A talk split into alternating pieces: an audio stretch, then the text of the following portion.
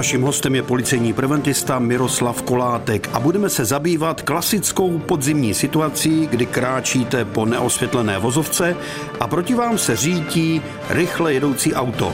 A nás zajímalo, jak dát blížícímu se řidiči už z dálky najevo, že na vozovce jste také vy. Je potřeba, aby si chodci uvědomovali, že v tom podzimním a zimním období jsou obzvláště zranitelní.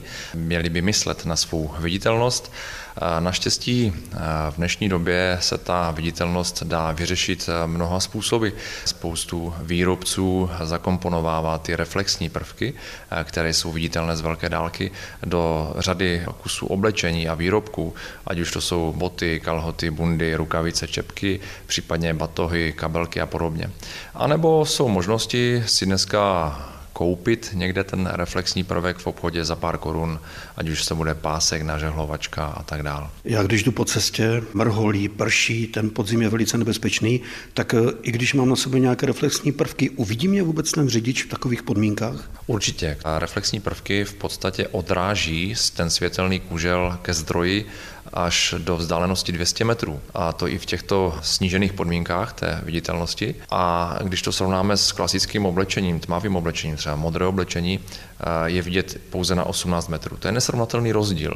Když si vezmeme, že řidič se bude k takovému chodci, který bude v tmavém oblečení, neosvětlený, přibližovat rychlostí 70 km hodině, tak má zhruba sekundu na reakci. to těch 200 metrů kterých eh, dosáhneme pomocí eh, těch reflexních prvků, zajistí dostatečný čas pro adekvátní reakci řidiče. Stávají se případy, že máte sražení na cestách třeba chodců, kteří nejsou označeni nebo kteří nejsou viditelní? Ano, k takovým případům právě dochází a, a proto se snažíme i při těch našich preventivních aktivitách apelovat na ty chodce, aby zejména v té snížené viditelnosti dbali na to, aby byli dobře vidět, protože právě nejenom vidět, ale i být viděn je takové to základní bezpečnostní pravidlo, zejména pro ty chodce, ale samozřejmě i pro cyklisty. Posloucháte rozhlasový seriál Bezpečný průvodce džunglí zločinu s policejním preventistou Miroslavem Kolátkem. Kdo není vidět? Víc e, problémů mají děti, dospělí lidé nebo staří lidé? Tady je to asi úplně jedno, jestli je to dospělý člověk nebo dítě, prostě když bude neosvětlený, tmavě oblečený, tak bude vždycky špatně vidět. Ty děti bývají o mnoho více ohroženou skupinou, protože oni nedokážou poznat, jak daleko to vozidlo je, jakou rychlostí se blíží, nedokážou předvídat. A proto je u nich o to důležitější, aby byli dobře vidět. Já když půjdu po cestě, mám tady třeba svůj batoh, tady nahoře eh, mám reflexní prvek. Je to takový proužek, mám ho na tom uchu. Stačí to? To není úplně dostačující. Daleko eh, lepší a rozeznatelnější a dříve na to řidiče reagují je, když ten reflexní prvek se hýbe. To znamená, a to se snažíme i ty děti, ale i dospěláky naučit při těch našich preventivních aktivitách, aby ty reflexní prvky dávaly na pohyblivou část těla. Zápěstí, kotník, boty jsou třeba takové reflexní tkaničky, protože když se ten člověk hýbe, respektive když se hýbe ta ruka, noha, dá se to daleko dříve zaznamenat.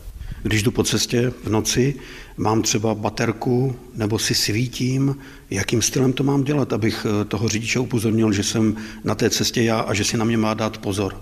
Já jsem zrovna z hodou okolností tuhle tu situaci sám osobně zažil nedávno, když jsem se vracel eh, z jedné výzky do svého města a vyřešil jsem to tak, že jsem právě si rozsvítil mobilní telefon, dal jsem si ho do ruky eh, tu svítilnu na tom telefonu, dal jsem si ji do ruky přivrácené eh, ke straně vozovky a normálně jsem prakticky tou svítilnou kýval tak, jak jsem ji měl v ruce a tím pádem mě řidiči registrovali z větší dálky a objížděli mě už, už daleko přede mnou.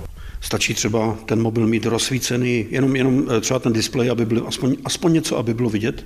Já si myslím, že displej ne, protože ten displej v podstatě se i po třeba půlminutových intervalech vypíná, takže je lepší rozsvítit tu žárovku a skutečně, když to člověk vezme do ruky a prakticky s tím kýve, tak je to vidět z velké dálky, že se nějaké světlo tam pohybuje a ten řidič na to má čas zareagovat. Bezpečný průvodce džunglí zločinu každý pátek po 15. hodině a v repríze každý čtvrtek v 18 hodin a 45 minut na vlnách Českého rozhlasu Ostrava.